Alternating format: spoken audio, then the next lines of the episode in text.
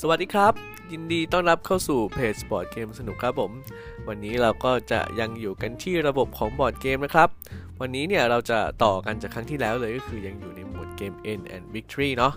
ทีนี้เนี่ยเพื่อไม่ให้เป็นการเสียเวลาเนี่ยเรามาดูกันเลยดีกว่า ว่าระบบแรกที่เราจะพูดถึงของวันนี้คืออะไรนะครับสำหรับระบบแรกก็คือ completing targets หรือทำให้เเขาเรียกว่าอะไรดีล่ะทำเป้าหมายให้ สำเร็จเสร็จสิ้นสำคำอธิบายนะครับก็คือ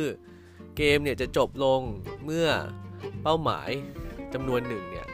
มันเสร็จสิ้นครับโอ้ฟังแล้วแปลอังกฤษเป็นไทยแล้วฟังดูงงมากเลย แต่ว่า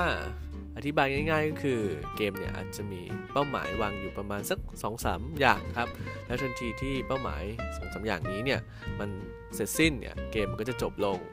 ซึ่งบางเกมก็อาจจะบอกว่าทันทีที่สิ่งก่อสร้างสีแดงถูกสร้างครบ 3 ชิ้น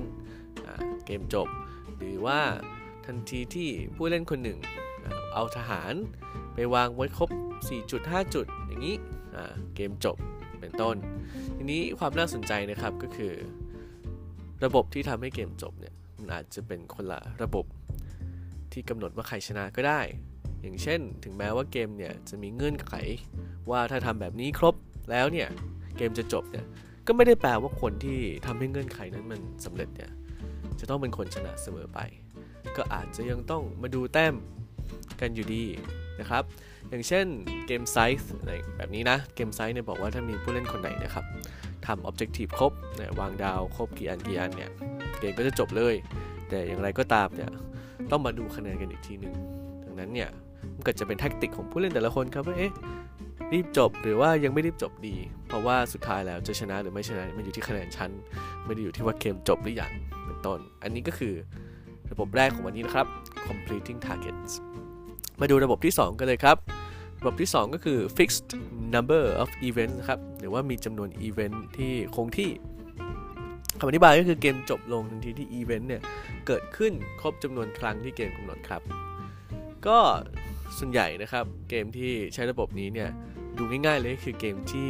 อาจจะมี deck event deck event คืออะไรนะครับก็คือเหมือนว่าเราเล่นเกมอย่าง Pandemic เนาะที่ว่าเราต้องต่อสู้กับเชื้อโรคใช่ไหมครับมีทุกๆ turn เนี่ยเราต้องจั่วอีเวนต์แย่ๆมาใบหนึ่งอะซึ่งมันก็จะมีอีเวนต์ที่แทรกอยู่อีกเป็นอีเวนต์ที่แย่มากมากขึ้นไปอีกเป็นต้น ซึ่งทันทีที่เราเปิดอีเวนต์ที่แทรกอยู่เนี่ย เจอครบกี่ครั้งเราก็เกมจบเลย game over เลย เป็นต้น หรืออย่างในบางเกมนะครับก็ อย่างเช่นเกม The Expanse เนี่ยหรือว่าพวกเกมตระกูล COIN นะครับ COIN series เนี่ยมันจะมี deck event ใหญ่ๆเลย แล้วก็มี deck event พิเศษแทรกอยู่ประมาณ 4-5อันอ่านี้ถ้าเกิดไออีเวนต์พิเศษที่แทรกอยู่เนี่ยมันออกครบเมื่อไหร่เนี่ย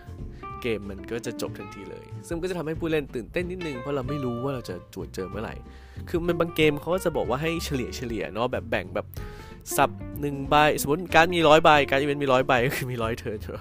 ฟังดูเวอร์จังเลยนะอะสมมติการ์มี 50 ใบอะก็คือ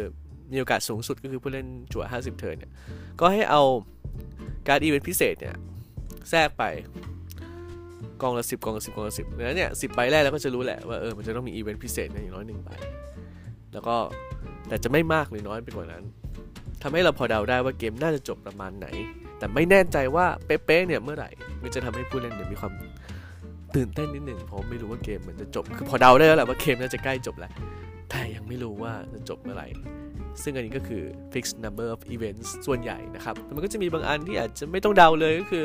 อีเวนต์เนี่ยมาครบกี่ครั้งกี่รอบเดาได้เลยรู้เลยว่าจะมาเมื่อไหร่แล้วพอมาครบก็จบเลย ก็เป็นไปได้เหมือนกันครับ ไม่จำเป็นต้องเซอร์ไพรส์เสมอไปเนาะโอเคครับสำหรับระบบที่ 3 ของวันนี้เนี่ยก็คือ elapsed real time นะครับหรือคำอธิบายก็คือเกมจบลงเมื่อเวลาจริง ๆ เลย เหมือนเวลาจับนาฬิกาเนี่ยมันมันหมดลง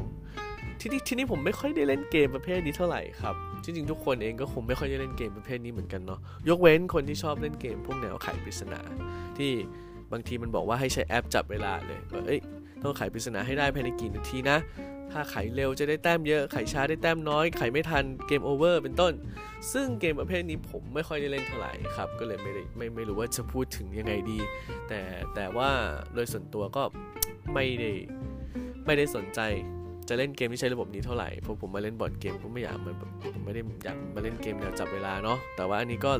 แล้วแต่คนนะครับแล้วแต่คนแหมพูด discredit มากเกินไปเดี๋ยวดูไม่ดีเนาะโอเค ต่อมาครับระบบที่4แหมระบบที่ 3 นี่พูดถึงสั้นมากเลยสำหรับระบบที่4เนี่ยก็คือระบบ connections ครับคำอธิบายก็คือเกมจบลงเมื่อ connections เนี่ยมันเกิดขึ้น อย่างเช่นมีการเชื่อมต่อเกิดขึ้นจำนวนหนึ่งบนบอร์ด ง่ายที่สุดเลยก็คืออย่างเช่นเกมที่เป็นพวกทางรถไฟอะไรเงี้ยครับ สมมติถ้าเราต่อทางรถไฟเชื่อมจากจุด A ก็คือสุดทางอีกด้านหนึ่งไปถึงอีกด้านหนึ่งแล้วจุด B อีกด้านหนึ่งแล้ว เกมก็จะถือว่าจบเลยในเทิร์นหน้าอะไรอย่างนี้เป็นต้น ซึ่งเกมประเภทนี้เนี่ยก็จะมีตัวอย่างเช่นพวก Age of Steam 18xx Transamerica อะไรเป็นต้นนะครับ ซึ่งเกมประเภทนี้ก็คือว่าแน่นอนมันอาจจะคล้ายๆกับ เกมที่เป็นเหมือนกับ targets completion ใช่ไหมหรือ completing นะ เดี๋ยวผมขอเช็คหน่อยอ่า completing targets โอเคแหม syntax ผิดพลาดจริงๆ ก็คือคล้ายๆกันตรงที่ว่าบางทีเนี่ย connection สมมติเกมจบแล้ว ผู้เล่นสามารถเชื่อมต่อได้แล้วเนี่ย แต่อาจจะไม่ได้เป็นคนชนะเสมอไปอยู่ดี ต้องมาดูวิธีทำคะแนนในวิธีอื่นดังนั้นผมสำหรับผมผมมองว่ามันมีความคล้ายคลึงกันอยู่ แต่ว่า Connection จะเป็นเกมเฉพาะเฉพาะจำพวกมากๆเลยที่เป็นแนวเชื่อมต่ออะไรเงี้ย